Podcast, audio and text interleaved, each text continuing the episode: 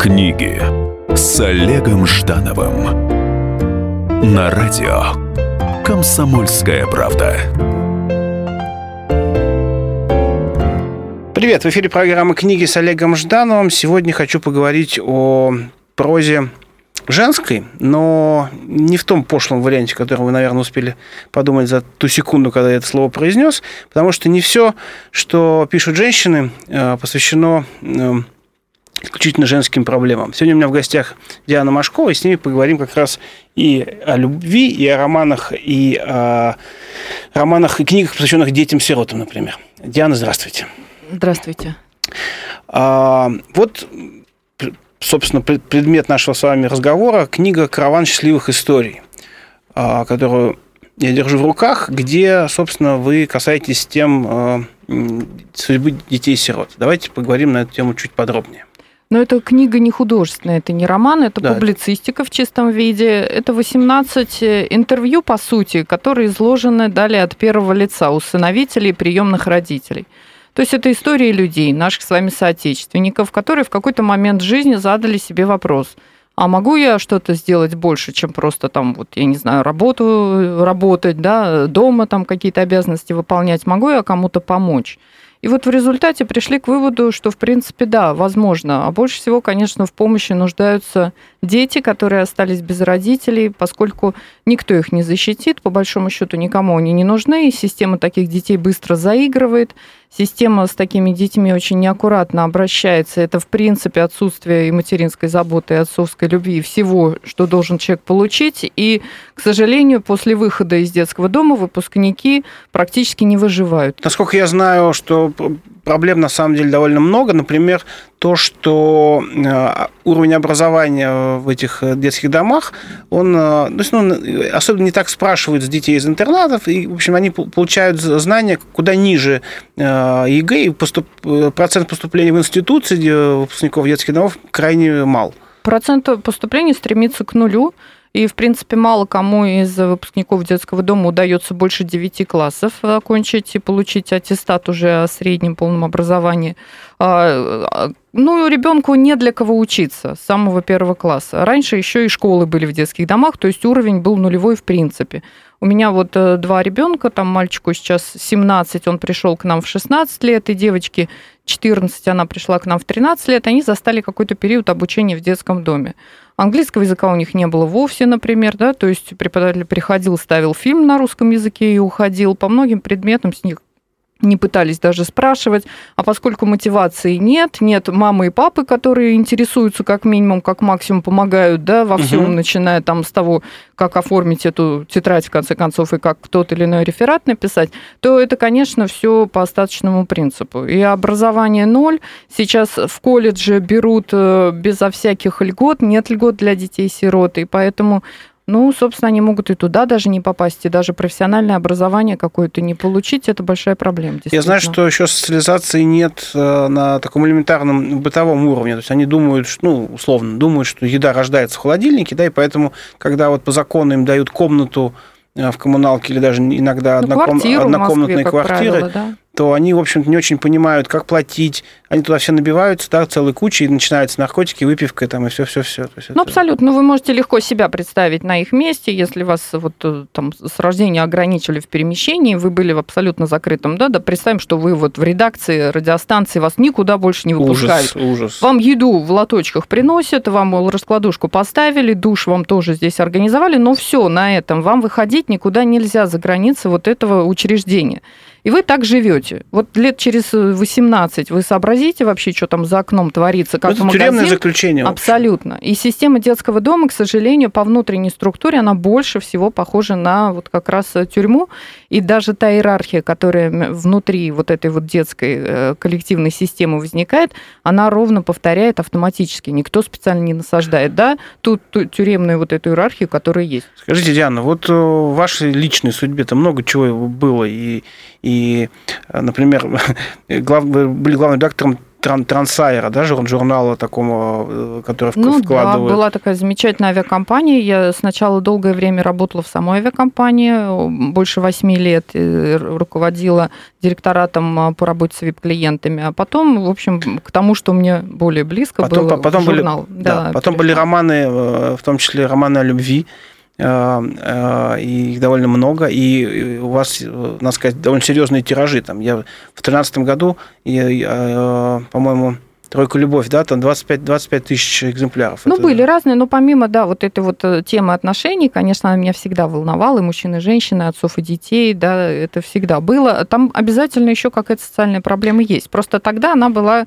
ну, там, третьим, четвертым планом. Вот хочу найти ту точку, где Диана Машкова повернулась э, в большем объемом, большим масштабом к теме э, детей и сирот, где, где социальная часть вылезла на, на поверхность. Сейчас же все равно социальная э, тематика не, не столь популярна.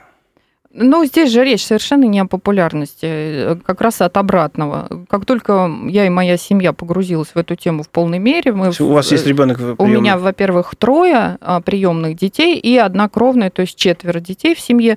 Мы в тринадцатом году с мужем удочерили нашу первую приемную э, девочку Дашу. Угу. Она была совсем малышкой в тот момент, сейчас ей уже три годика. И вот тогда мы на собственной шкуре, собственно, прошли весь этот квест по подготовке к тому, чтобы Квест быть это а, приемными родителями, ад. усыновление, ну, хорошо, да, можно это так. И, и увидели, вот там может быть и квест, а вот то, что в детских домах, это, к сожалению, именно ад. И не потому, что там плохие воспитатели или директора, очень часто прекрасные люди, которые хотят как лучше, но невозможно. Вот невозможно, потому что нет такой системы, которая заменит семью. И тогда мы, конечно, поняли, во-первых, насколько ребенку тяжело и невозможно выжить. То есть огромное количество психологических книг было прочитано, школа приемных родителей, разумеется, была пройдена. Угу. И я вообще советую просто каждой семье, где есть дети, где будут дети, пойти и пройти школу приемных родителей. Это такой мощный э, стимул для повышения родительских компетенций, что ничего аналогичного со мной в жизни не происходило. Хотя Интересно, я да. читала огромное количество книг всегда по детской психологии. Я сама преподаватель по образованию по первому. Я, собственно, конечно, курс психологии проходила. Но ничего подобного о детях-сиротах я не слышала и не видела. В эфире программа «Книги» с Олегом Ждановым. Сегодня вместе с Дианой Машковой обсуждаем а, проблему детей-сирот и книг, а, и опыт вообще на, это, на эту тему. Вернемся после небольшого перерыва. Книги с Олегом Ждановым. Что нового в мире? Это ты у Антонова спроси. Что отличает мудрых людей? Они не знают всего на свете, но они узнают главное вовремя. С Михаилом Антоновым по будням до 11 утра по московскому времени. Не упускайте главного. Книги с Олегом Ждановым на радио «Комсомольская правда». Привет, это книги с Олегом Ждановым. Сегодня вместе с Дианой Машковой обсуждаем проблему детей-сирот и, собственно, книгу, которую Диана написала вместе с, с, с авторстве с Романом Авдеевым. А то как-то сначала не упомянули вашего, это нечестно. Не да, надо как раз сейчас сказать э, о том, что Роман Авдеев э, – это отец 17 усыновленных детей. У него большая семья, кровных детей тоже много, всего 23 ребенка, но уже в разном там возрастном таком, в разной возрастной категории. И он учредитель фонда «Арифметика «Практика добра». Часть книги, кстати, вышла благотворительным тиражом, который мы будем дарить состоявшимся и потенциальным приемным родителям. А, и, в общем-то, у Романа Ивановича Авдеева идея, наверное, была очень похожа на ту, которая в нашу жизнь пришла. То есть попытки помогать детским домам сначала. Да, огромное количество материальных средств было направлено на такую помощь. Но постепенно он погружался, погружался и видел, что детям непосредственно от этого лучше не становится. Никакие качественные перемены в их жизни не происходят. Они по-прежнему в четырех стенах, как в тюрьме, как мы с вами сказали, ничего не знают о жизни, не могут социализироваться. Тогда он принял решение усыновлять. Но когда уже, мне кажется, вот такой лимит был достигнут, да, но невозможно же усыновить всех детей в этой стране. А, тогда был создан фонд «Арифметика добра», а чуть позже ко мне пришла идея создания клуба «Азбука приемной семьи», где бы собирались потенциальные усыновители, состоявшиеся усыновители. Мы делаем очень много просветительских мероприятий. А, и, собственно, вот э, клуб был приглашен как одна из программ фонда, и мы начали уже вот э, вовлекать людей вместе в это дело. Вот э, задам вам очень важный для меня личный вопрос. А, я и моя семья довольно часто участвует в благотворительных мероприятиях. Я читаю а, лекции для детишек, а, всякие разные. И вот кстати, вот с арифметикой добра я участвовал, был, был на фестивале на Цветном бульваре, и когда возле во время прошлом году во время пробега вот этого да, марафон. марафоны, да, мы очень активно вот. сотрудничаем. Я угу. там, собственно, тоже вот участвовал в вашей палаточке как раз. Э, ну, я просто так бы не вспомнил, если бы не, не лошадка. Мы увидели логотип, да. Да. Ну вот, и э, со мной однажды случилась одна такая неожиданная история. Значит, ко мне обратились э, замечательные девушки, ну, благотворительность чаще всего, конечно, э, девушек больше, и говорят, давайте поможем детскому дому, надо съездить, прочитать мастер-класс про то, как снимается кино. Я много лет отдал телевидению э, и кинопроизводству. Вот я туда приехал, читал им, э, мы всякие, в общем, рассказывал, как, как все делается. И сам вдохновился долго, то есть это не близкий детский дом, такой не московский, далеко ехали. Вот, я к этим потом девушкам обращаюсь, говорю, давайте э, я буду дальше читать эти мастер-классы, вы меня только привозите вот, туда я буду про профессии говорить, чтобы у, у ребят появилась какая-то мечта стать осветителем ну, там, в кино, неважно, там, кто-то хочет стать режиссером, но хотел сделать проект раннего такого профессионального а, ориентирования ориентации. Вот. На что мне э, люди из благотворительного фонда сказали, типа, зачем, у них все равно ничего не ждет. То есть вот, вот приехали, как бы провели время, пообщались с ними, и то хорошо, как бы, и, и на этом точка. И дальше как бы нет. И я поймался на мысли, может быть, я не прав, что э, в благотворительности есть тенденция замаливания личных грехов и оно такая э, ограниченное, это не размышление о судьбе ребенка, а вот я сейчас отдал какой-то личный грех, отдал шмотки в детский дом, да, и все. А как дальше? То есть нет. И вот это вот, это очень мешает. Это такая вторая река э, страшная вот в этом отношении. Ну, все, что вы говорите, это, во-первых, не наш фонд, да, правильно? Да, да, это конечно. совершенно другой фонд. К сожалению, да, многие компании, многие люди просто частные занимаются разовыми историями. Я бы вообще это словом благотворительность не называла. Оно очень мало общего имеет. Это действительно, знаете, под Новый год или под какой-то вот праздник, День сирот, вдруг один раз вспомнить, что есть какие-то дети, которым никто не пришел, наверное, да, и пойти что-то один раз сделать это ничего не дает абсолютно. И дети в детских домах просто смертельно устают от постоянно сменяющихся лиц, которые к ним приходят, что-то приносят, что-то им рассказывают, их насильно сажают в эти актовые залы, они должны все это терпеть, неважно, что там в их жизни. Может, его вчера из семьи только изъяли, может быть, ему сейчас вот эту травму даже в принципе тяжело пережить, встать с постели, да, куда-то угу. пойти. Нет, он обязан сидеть в этом зале, обязан слушать веселого дядю, который рассказывает то про кино, то, то про угу искусство, то, я не знаю, еще про что-то. Это, к сожалению, ни к чему не ведет. А, групповая работа с детьми-сиротами, она вообще, к сожалению, малорезультативна, потому что ребенок не чувствует никакого доверия. Для него мир взрослых – это враждебная среда. И когда они в группках, они, в принципе, не способны раскрыться.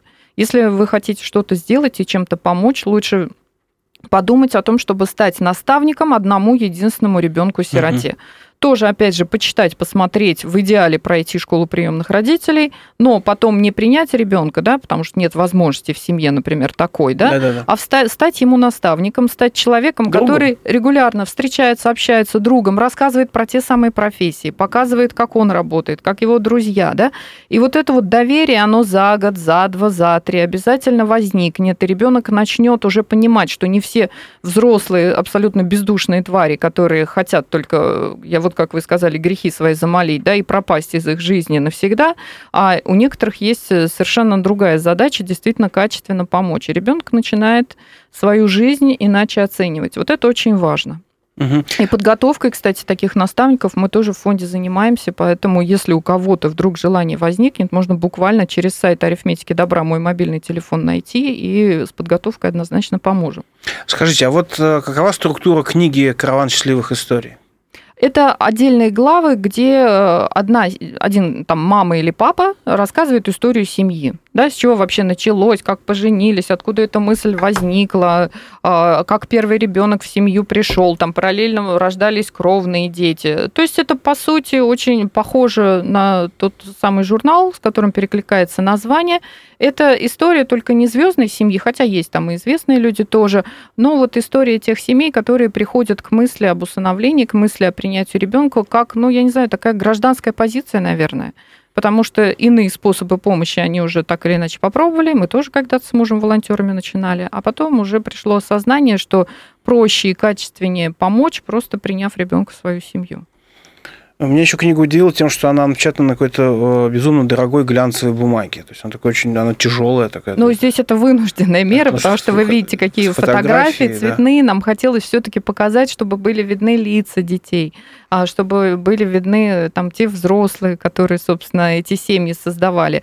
Ребенок очень сильно меняется, когда он приходит в семью. Например, там есть фотографии, когда ребенок в федеральной базе данных, да, и потом через полгода, через год он в семье. Поэтому фотографии данном случае очень важная составляющая книги, и тут мы вынуждены не могли напечататься на вот этой обычной привычной серой бумаге, где только там угу. черно-белый вариант мог бы быть. Поэтому, да, действительно, но тут издательство, в общем-то, нам пошло навстречу. Мы там долго с этим готовили все, там менялись все эти тексты, потому что только мы заканчивали писать, как в семье еще ребенок появлялся, да, и какие-то хотелось и это тоже включить, и приходилось переписывать. В общем, издательство нам давным-давно зафиксировало цену, вот что касается благотворительного тиража, да, и мы просто готовили, готовили, готовили. То есть она вполне себе оказалась приемлемой. Ну, а остальное, они собственно говоря, в магазины, просто обычный тираж издательства.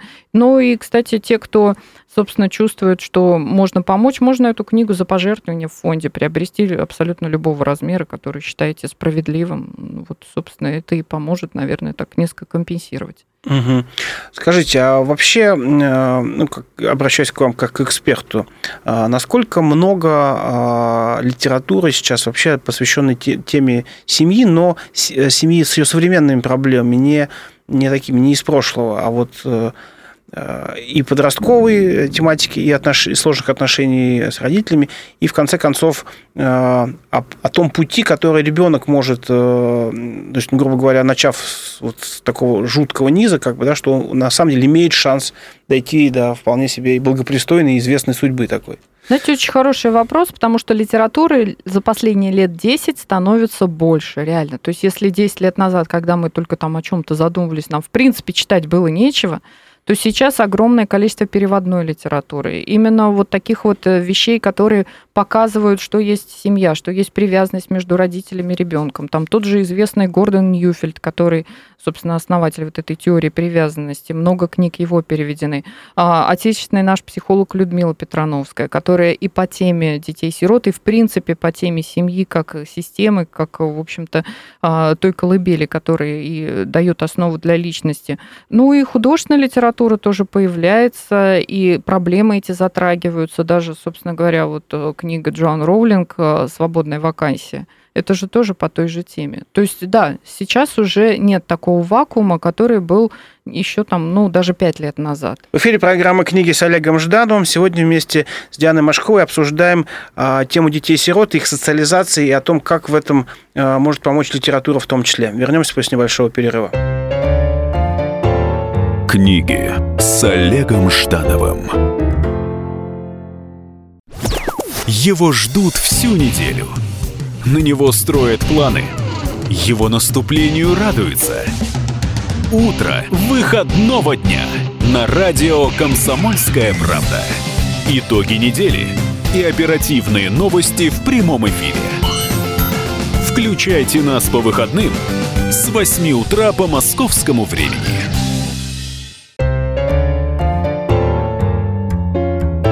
Книги с Олегом Ждановым на радио «Комсомольская правда». Привет, это книги с Олегом Ждановым. Сегодня у меня в гостях Диана Машкова, и мы говорим о проблемах э, детей-сирот и о том, как им можно на самом деле помочь. А э, существует ли вот какая-то сейчас э, история про усовершенствование навыков, которые детишки имеют. Я имею в виду и школьные программы, и, вот, и те вот какие-то кружки, там что-то еще.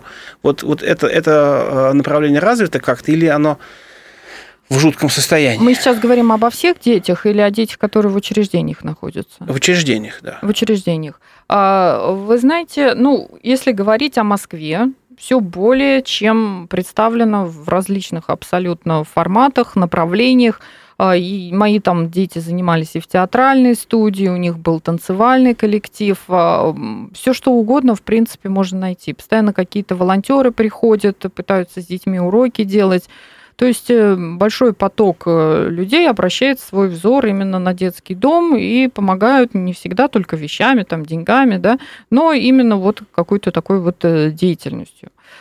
Наверное, это, знаете, вот я из личного опыта здесь скажу, не как специалист, а как мама детей, которые вот это все прошли. Чтобы выжить, им действительно нужны такие вещи. То есть те же танцы для них были какой-то, знаете, соломинкой, за которую можно зацепиться, потому что на школу сил нет, реально дети, которые находятся в детском доме, они испытывают стресс, равный стрессу, который вообще при бомбежке человек испытывает. Это не голословно, это совершенно четкие исследования гормонального фона. И поэтому какая учеба? Ну, если вы будете сидеть в окопе, а вокруг грохочет, ну, неужели вы будете текст писать для вашей следующей передачи? Конечно, нет. И вот они точно так же не учатся, они это все забрасывают. А какие-то кружки, какие-то занятия, э, хочется верить, дают им возможность отвлечься, просто вот выключиться из этой адской жизни, в которой они должны выживать постоянно. А, и поэтому в этом смысле хорошо. А, скажите, а вот э, с точки зрения общения таких детей с книгой, вот а их психика готова воспринять книгу как ориентир? Во-первых, это отличительная черта была нашего с вами поколения. Я тоже, наверное, где-то Виктор Гюго с газетой и со прочими героями привел к тому, в общем, чем я занимаюсь в этой жизни. А современному ребенку сложнее, ну вы же понимаете, потому что у него есть видео, у него есть интернет, у него есть совершенно другие формы, где вот готовые картинки, они уже мельтешат на экране. И книга, к сожалению, так вот на второй-то план отходит уже давно. В детских домах читают мало, но я думаю, что это можно сказать и о детях домашних э, да. в основном, да, исключения, которые там действительно есть, и они книгу любят и понимают. Но, но это возможно, конечно. То есть, если э, ребенок находит то, что откликается, то, в чем он может э, увидеть себя, ну, однозначно, конечно. Несколько раз натыкался в СМИ на информацию о том, что дети в детских домах, которые включаются в программы общения с, э, по усыновлению, очень четко понимают, что к чему, и начинают свою некую игру манипуляционную вот. И, и вот эти СМИ, вот, во всяком случае, на которые он натыкался, как-то говорят об этом, практически пугая возможных приемных родителей тем, что ребеночек себя э, правильно продаст. Ну, грубо говоря, э, подбежит, а, обнимет, и, и типа а взрослый человек сентиментально подумает, что вот все как бы это судьба, и так и надо. А на самом деле а, они могут быть действительно по характеру не сходиться. То есть, ну, все-таки выбирать-то надо же еще и понимание того, что ты сможешь потянуть этот груз не только э, с материальной точки зрения. Абсолютно точно. Это задача специалистов и потенциальных родителей вообще понять, оценить ресурс семьи, с чем она может справиться, какой по характеру ребенок в эту семью встроится и так далее. Но здесь вот вы говорили, у меня было ощущение, что, возможно, некая путаница произошла. А, во-первых, э, дети, да, маленькие особенно, ну, ведут себя непосредственно, и многие бросаются на шею. Вот придете в детский дом, да, как эти классические истории с криком «мама, мама», он сегодня к вам, завтра к другому. Это заболевание, расстройство привязанности, при котором ребенок уже вообще, в принципе, взрослых не воспринимает всерьез. Для него всякая женщина мама. Да, то есть это не то, что у него характер такой. Это та травма, которую он получил, и вот, пожалуйста, результат. Есть mm-hmm. другие дети, которые вообще никому не кидаются, они уже отчаялись и, в принципе, взрослых в упор не видят. Но то, что дети могут э, осознанно эту ситуацию использовать, да, но почему нет? То есть для меня это, наоборот, показатель какой-то там внутренней работы мысли, да, и вообще, в принципе, желание вырваться оттуда. Это, наоборот, хорошо. Хуже, Мгм. когда ребенок вообще уже бедный ничего не хочет и ни к чему не стремится. А если он хочет себе найти семью, и он еще в этом процессе активно участвует, это классно. Это есть за что как- вообще как зацепиться. верит, да?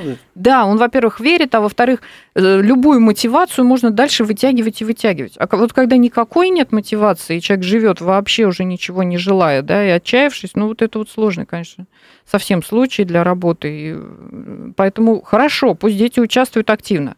И вообще вот это что, я не очень люблю слово «выбирать», потому что это процесс совместный. Тем более сейчас уже, если мы говорим о детских домах в нашей стране, до 80% детей это подростки старше 12 лет. Ну, как в каком одностороннем процессе может идти речь? Конечно. Мы, кстати, устраиваем вот такие вот э, совместные поездки в целях знакомства. Например, 15 детей из детского дома и 15 семей, которые уже готовы к принятию ребенка. Предварительно там большая работа проводится психологическая и с взрослыми, и с детьми. И вот в такой неформальной обстановке, там 2-3 дня мы в Казань ездили, потом в Суздаль-Владимир ездили разными группами. Люди просто получают возможность э, приглядываться друг к другу, знакомиться. Там устраиваются разные игры, тренинги, в ходе которых можно просто узнать, кого как зовут, кто чем увлекается, кто чем интересуется. Все это весело, так чтобы атмосфера была вот э, располагающая к, к знакомству, к общению. А, И это однозначно двусторонний процесс. И ребенок тоже ведет свою какую-то игру, но так же, как и взрослый. И в этом, ну, не вижу я беды-то точно никакой.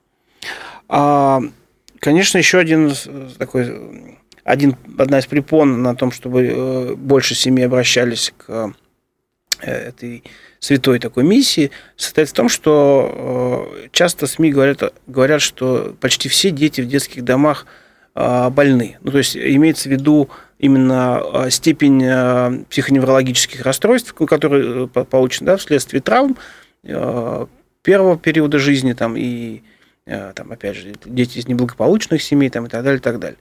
Я, например, э, ну, слышал э, жу- жуткую историю, от, о- о- я как- как- как-то мы снимали фильм о, о девочке, которая э, просила милостыню на улице, еще в телекомпании «Вид» давно-давно.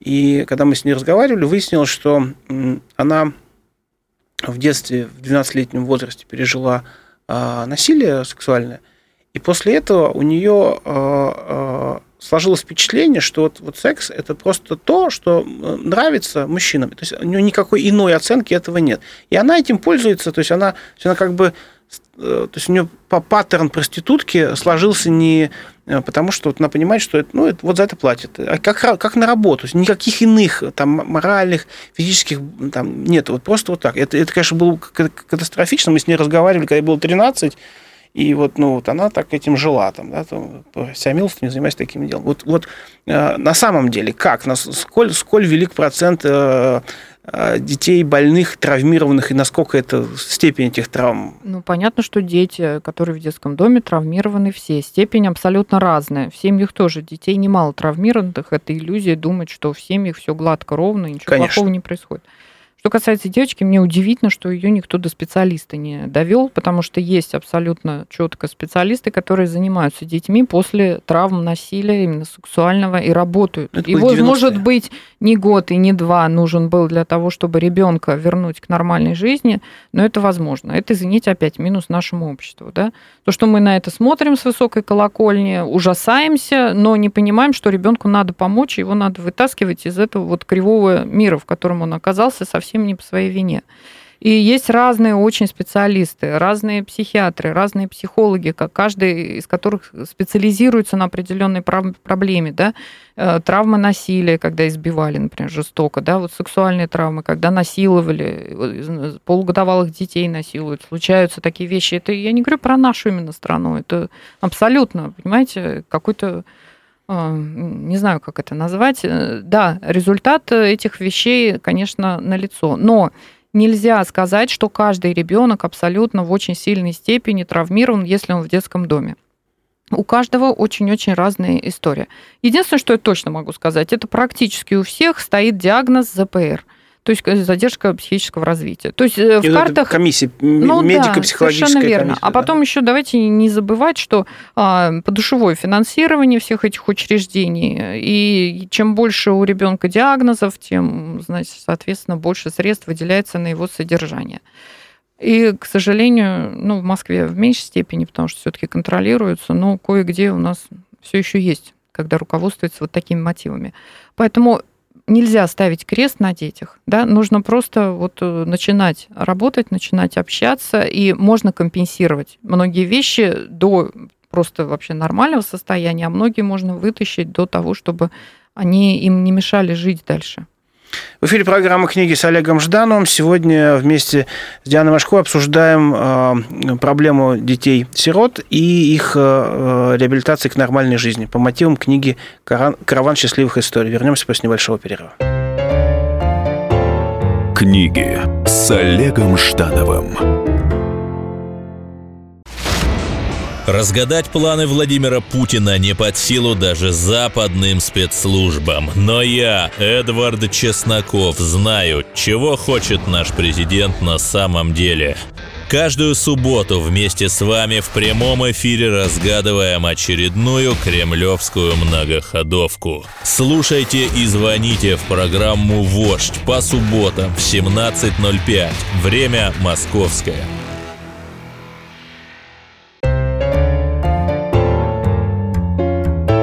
Книги с Олегом Ждановым на радио Комсомольская правда.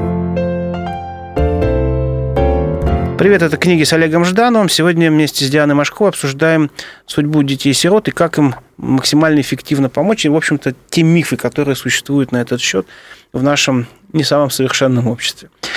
А есть ли какая-то а, тенденция положительная вот в последние годы? Абсолютно точно. Десять лет назад, когда мы впервые вообще там, пришли в детский дом и в органы опеки, а, детей было жутко много, и сами специалисты опеки отговаривали от усыновления, говорили, что это вообще а, не надо, они были совершенно безграмотны в части там приписывания, опять же, вот как да, диагнозов всяких разных, да, генетика, а сейчас люди, слава богу, кто хоть как-то прикоснулся, разобрались в этих вопросах.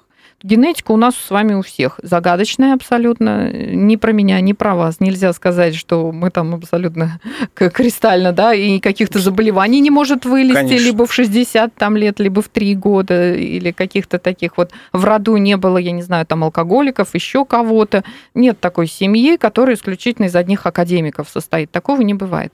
Поэтому просто надо как-то проще относиться к этому вопросу. И у детей, которые в детских домах, тоже абсолютно разнородные семьи.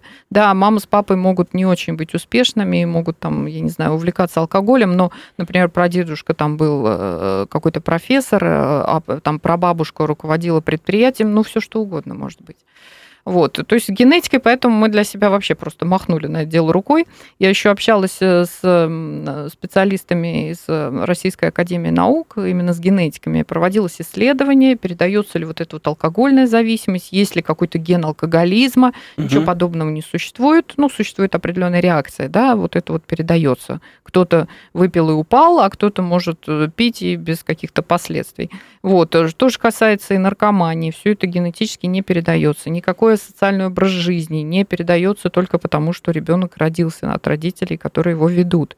А здесь скорее уже дальше формирует человека среда, в которой он находится. Я вот э, в подтверждение ваших слов хочу сказать, что я э, снимал одно время фильм про синдром Дауна, и как раз э, был такой момент, что в Голландии где э, легализована марихуана и другие наркотики, где один из самых высоких в Европе процентов э, гомосексуальных браков и трансвеститов и так далее, процент детей с синдромом Дауна такой же, как в, там, любой другой Абсолютно. стране. Есть, Ребенок вот, с тяжелой генетической патологией рождается один на 200. И совершенно ему все равно, где родиться. В семье там, бездомных или в семье депутата или президента никакой роли не играет социальный статус родителей. Это совершенно выборка случайная. Вот. И я вижу, что, конечно, ситуация очень меняется к лучшему. Сейчас даже и детей с синдромом Дауна принимают в семьи. У нас в клубе немало таких людей, к счастью. Детей с ВИЧ уже разобрались с этим диагнозом, уже поняли, что это не смертельная болезнь, да, это хроническая, и как с ней быть. Принимают таких детей. Большие больших детей, подростков, да, раньше вообще, в принципе, в голову не приходило, что можно усыновить 16-летнего человека. Что опасно. Приходит, к счастью, уже, да, и это, конечно, помогает детям встать на ноги буквально там какие-то 5-6 лет в семье. Конечно, вряд ли он 18 вот пойдет и начнет самостоятельную жизнь, но это хорошая помощь. Э, и да, развиваются очень серьезно, иначе бы не было вот тех вот высоких процентов, о которых сверху говорят, я их, честно говоря, не очень помню, но они реально растут, что да, детей принимают в семьи все чаще и все больше. Но самое главное, мы должны перекрыть вот этот поток детей в детские дома. Вот это все-таки основная задача. Ну, то есть некая профилактика, чтобы не отдавать. отдавать. Профилактика – это угу. основа всего. Есть случаи, когда сделать ничего нельзя, кроме как забрать, да, где насилие, жестокость, где ребенку небезопасно, где он может погибнуть. Это, да, такие случаи есть, они нередки, к сожалению. Но есть случаи, где просто банально маме нечем кормить своих троих детей, потому что у нее муж погиб, а она не может, у нее младшему полгода, куда она пойдет. И таких женщин у нас, я не знаю, сотни тысяч. И если мы не начнем, в конце концов, им помогать и не подумаем, а какого размера должны быть пособия, а не 50 рублей после полутора лет на ребенка, да, и что с этим делать она должна? Бросить их всех и пойти э, пахать на завод? Ну, вот, вот, вот проблема где. И, конечно, вот эта вот социальная поддержка, и речь не только о пособиях. Должны быть э, учреждения медицинские. Очень часто проблема в семьях, где дети с инвалидностью, потому что Реабилитация стоит грандиозных средств. Все это время мамы занято исключительно ребенком, она уже не может, опять же, работать. Э, и если не поддерживать, если не обеспечивать вот те учреждения там дневного пребывания, где хороший будет уход, плюс медицинская какая-то да, поддержка. У нас же иногда абсурд. Если у мамы ребенок с инвалидностью, какая-то тяжелая форма ДЦП, а, например, школа для такого ребенка находится, там, я не знаю, в 20 километрах, ей предлагают единственный выход. Да сдайте вы его в интернат потому что там он будет сыт, накормлен, там все специалисты есть, да, и учеба тоже будет. То есть, получается, право на образование у нас превыше права на семью. Вместо того, чтобы построить школу в той доступности, которая для Ого, этой семьи нужна, школу. ну а мы без этого не выберемся, да. понимаете? Мы вот, э, смешно сказать, в среднем по стране 60 тысяч рублей ежемесячно на каждого ребенка-сироту государство тратит. В Москве эти суммы больше, разумеется. Представьте себе эти громадные здания, которые надо содержать. В каждом детском доме сотрудников больше, чем э, воспитанников. Их тоже нужно содержать. Вся эта система поглощает огромные средства. Если направить их на поддержку семьи, строительство, или, господи, ну те же детские дома переоборудовать в те же там реабилитационные центры, поликлиники, ну, я, я думаю, что это то на то. Это никак не больше, чем вот продолжать угу. вот эту вот махину раскручивать. А, продолжает ли Диана Машкова писать э, книги о любви? Прекрасный вопрос. Пока я продолжаю их писать мысленно, потому что, как вы понимаете, четыре ребенка в семье, а за последний год двое пришли вот, э, старшего возраста. Сейчас у нас кровная дочка за год 10-11 классы ЕГЭ мы сдавали, с сыном приемным 9 класс ОГЭ мы сдавали. Так что, к сожалению, в этом году я ничем пока порадовать не могу. Ну хорошо, что вот книга, два года мы ей занимались и писали, она вышла. Но очень хочется художественную книгу, я начала, в голове все есть от А до Я. Это как раз о подростках, которые в детских домах, и что с ними происходит, как они там оказываются, почему, и вообще, что с такой личностью может произойти. Вот это вот задумано, начато, я надеюсь, что я все-таки осилю. С удовольствием э, поддержу э, книгу, когда она выйдет или будет близка к выходу из типографии, то есть э, рецензии и эфиром. Спасибо огромное. Спасибо. Спасибо огромное. В эфире была программа «Книги» с Олегом Ждановым. Сегодня мы с Дианой Машковой говорили о непростой судьбе детей-сирот, о том, как мы можем им на самом деле помочь, не пытаясь свалить всю ответственность на государство, которое точно без нас не справится. Это все на сегодня. Читайте с вдохновением. Спасибо. Книги с Олегом Ждановым. Всем привет, это Леся Рябцева. Слушайте мой новый проект «Маракоборец». Это новая программа про культурные ценности, про человеческие ценности и про политику. Буду вместе с вами пытаться разобраться, где между ними грань. Программу Леси Рябцевой «Мракоборец» слушайте каждый четверг в 9 вечера по московскому времени.